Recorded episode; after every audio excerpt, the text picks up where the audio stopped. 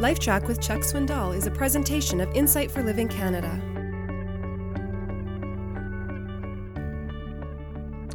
I love this beatitude. Uh, Blessed are those who hunger and thirst for righteousness. The key is the word hunger and the word thirst. You simply cannot get along without God. There is a passionate pursuit of the Almighty. There is a hot, insatiable appetite for what is right, a thirst of soul for godlike qualities. You've known a few people like that. And without their meaning to, they often make us feel guilty.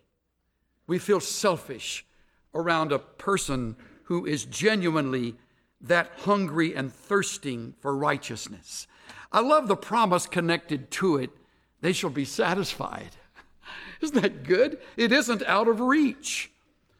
Uh, interestingly, uh, A. Robertson tells us that the term is commonly used for feeding and fattening cattle, since the original term rendered satisfied is a word for fodder or grass. You know what I thought of? The old advertisement of the contented cow. What a great picture. You're all too young to know what the contented cow looks like, but a, a Carnation Milk used to advertise that their cows are all contented. That's why they give this milk. it's a joke, but it's a great idea, you know. This contented cow standing out there, belching up his food and eating it two or three times and enjoying life. The wind blows and the rain falls and maybe a little snow or ice forming on his horns. He doesn't care. She doesn't care. He just stand there and they're contented. The point is, there's an absence of competition, there's an absence of envy, there's an absence of comparison.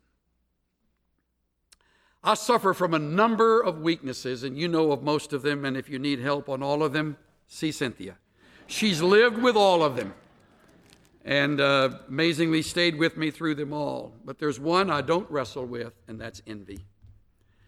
God somehow, at some time in my life, took away my envy. Uh, other things uh, seem to double up, but the envy's gone and, and, and the jealousy is gone. I don't know of a soul on the planet I envy. I don't know of a person I'm jealous of. That's gone, thank God, because it wasn't when I was younger. When I was younger, it was constant comparison, constantly looking elsewhere and thinking, oh, I want to be like that or I want to do it like that. Now I've got to watch my independence because I, I don't want to be like anybody else. I, I couldn't care less how another church does things. I couldn't care more how we do and how I do it for God's glory. But it's free of envy. I'm a real contented cow. I probably should change that to uh, steer. Um, I'm going to say it, probably bull is a better way. Don't push that, you guys. Definitely not a steer. How did all of that come out? You know, that's what happens when you don't care.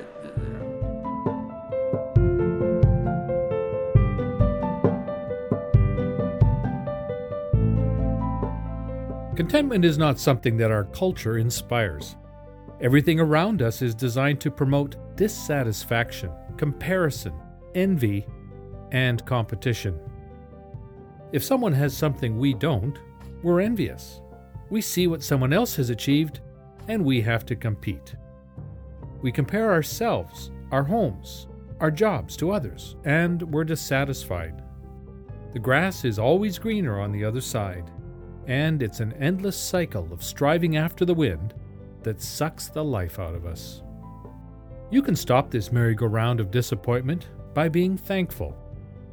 When you count your blessings, your focus shifts from worry to gratitude, and you can begin to enjoy all that God has given you.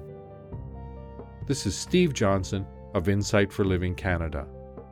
Listen to more of Chuck Swindoll's LifeTrack messages at lifetrack.ca. LifeTrack, where life and truth meet. The preceding LifeTrack presentation was brought to you by Insight for Living Canada. The original message, God's Blessings in Matthew 5, was copyrighted in 2005, and this LifeTrack sound recording was copyrighted in 2012 by Charles R. Swindoll Incorporated. All rights are reserved worldwide.